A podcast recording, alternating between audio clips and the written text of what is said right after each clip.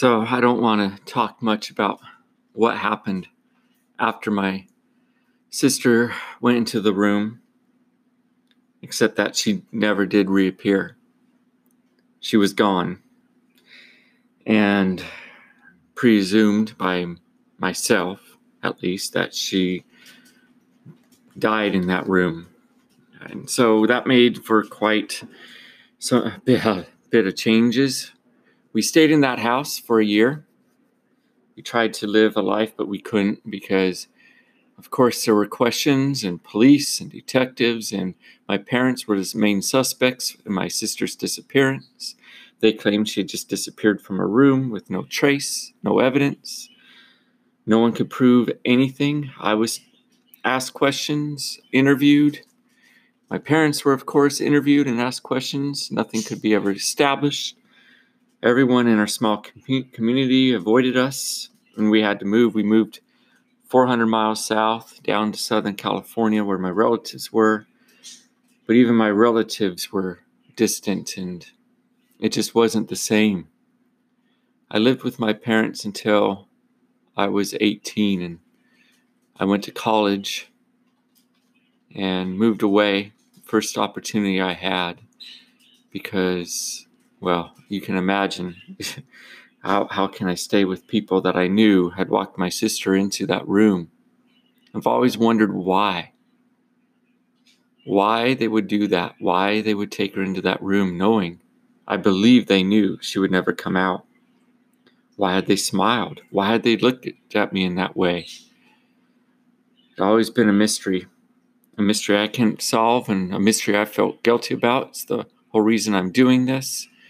I can't talk to a psychologist. I've said that over and over, but it bugs me. I don't know what to do, how to express this, how to get over it.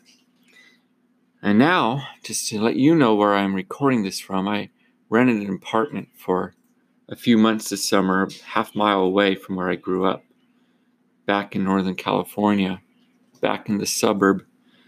It's still the same suburb, except there's a few more restaurants, a few more stores. But other than that, it's, it's the same place. And the reason I came back after many years of trying to put this in the past and to bury it myself is because of what happened one night a few weeks ago. I was sitting down watching Netflix, some show. I was into Money Heist at that point, so it was probably Money Heist. I was watching that show and I felt a cool breeze coming from the room next to me, and I looked into what that room was the kitchen. And standing in the kitchen in the doorway was my sister. She hadn't aged a bit from when she was walking into that room that night. Exact same. I locked in on her face and she smiled at me. The same sweet smile, that four year old smile, and she walked towards me. And she sat on the couch next to me. I didn't move a muscle. I couldn't move. I was frightened to the core. As I sat there, she moved her hand out and reached out and touched my hand. And I was expecting a feeling of coldness, of, of death, of, of a chill. But her hand was warm. It eased my fears. She felt alive. That warmth had life in it. And that was reassuring. She squeezed my hand and I squeezed her hand back, and then she leaned her head against my shoulder. And she looked at the TV. That's when I noticed the TV was still running, the show was still going, but I couldn't hear it.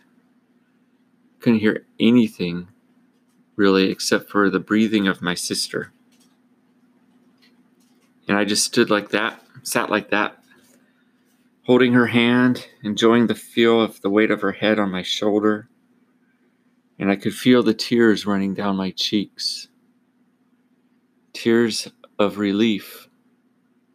For as she held her head against my shoulder, I, I could feel not just the warmth of life running into me, but also the feeling of forgiveness and understanding and love and compassion. It was that I that I finally I don't know, it gave me a sense of of the ability to move forward. Then she looked at me, I looked at her. I took my gaze away from what was going on on the TV and when we locked eyes, she whispered to me and she said, I'm still savable. I can be saved. I asked her, How, Charlie? And she whispered to me, You have to go back. Now. That's well, first, that's what happened was she she kind of just faded away. The weight of her head left my shoulder, her hand left my hand, and I was left sitting alone on the couch again. I still couldn't hear the TV, I could hear nothing. That's when I knew, of course, I had to go back. I had to go back. So I didn't pack anything. I just turned off the TV, grabbed my wallet, my keys, got in my car, and I started to drive north.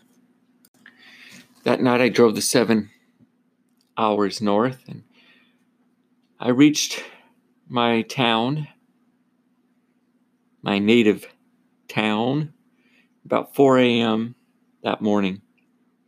And I just drove straight to where my house had stood. And I used the past tense because my parents, when they moved, they never sold that house. They had it destroyed, they razed it, they bulldozed it, hired a company. They got rid of the house, but they wouldn't sell the land. I don't know. I, I well, I do know that room ha- has a power, had a power over them. It controls them. That's why we live there. That's why that's, I know it. it's hard for me to explain. I've never asked them about it. I've never really talked about it. So this is all just me guessing.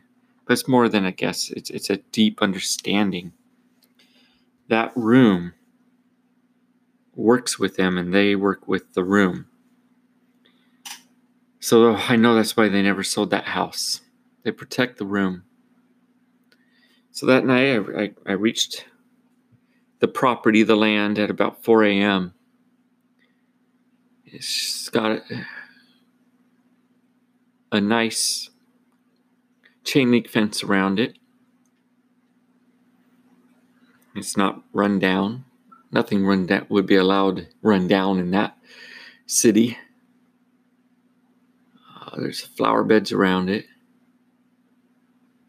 But yet, no one's built anything. Try, as far as I know, tried to buy the land. I believe now that my parents are gone, the city must own that land. I don't know. But it's just sitting there. So I stayed there till about seven, walking around waiting for something, looking for something, looking for that light. Nothing happened that night. Around seven in the morning, I went to the local hotel where my parents would buy their Sunday paper each Sunday morning at the paper stand outside that hotel. That's the hotel I went and got a room. There's no longer any paper stands in front of the hotel. That's gone with, of course, but got a room there and I thought I'd settle in for I don't know how long. So I just got a room for three days. And each night I would go back and bring a lawn chair and just sit outside the property waiting. I'd sleep during the day watch at night, and nothing would happen. Three nights went by like that, but I couldn't leave. I knew I wasn't going to leave until I figured something out or saw something. The guilt I had felt for going to sleep that night my sister was taken to the room, I found a way to get rid of that. It was partially taken away by my sister laying her head on my shoulder, but it could be completely erased by saving her. Whatever that had meant, I could erase it. I could fix it. So I went out and I found this apartment. Got a couple birds, keep me company. I don't know, I think maybe deep down psychologically, they're canaries that I can bring to the landmine. If they pass out, I know to leave. I don't actually bring them with me to the site. I think is more of a psychological thing deep down. But I do believe that's the reason why they're now sitting in my apartment. I still go to that site every night. Started recording this while I was doing that just to keep kind of a record. You know the reasons I do this. Until last night. Last night, I saw the light. it's strange. The light shone in the air. It hovered in a perfect cube right where it would have been when I was a kid, second floor, so about, I don't know, nine feet above my head. Because I hopped the fence and I walked onto the property. And right above my head, almost within touching distance, reach, I could almost reach it, was a cube of light. The room.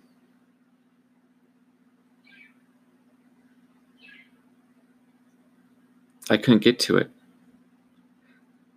I wanted to get to that room. I jumped, I ran and jumped, I leaped, I, I found things to step on. I could scrape my hand through the light, but nothing would happen. Nothing. I couldn't I couldn't do anything. I couldn't figure anything out. And then dawn came and the light went away. Before I recorded this this morning, I went out I bought a ladder tonight. I'm going to take that ladder, I'm going to climb it, and I'm going to enter that room. And I know something will happen. I will have to get into that room. I have to save my sister. I know Charlie is in there waiting for me. I know she hasn't aged a day. I'm hoping that time somehow doesn't exist and I can pull her back into this life unharmed, ready to live a new life. That's my hope. That's what I'm going to try for tonight. So I guess this recording is maybe a final recording, for I don't know what will happen.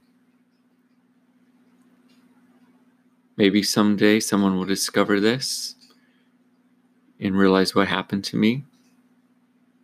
Maybe I'll come out and be just fine and be recording what happened tomorrow morning. I don't know.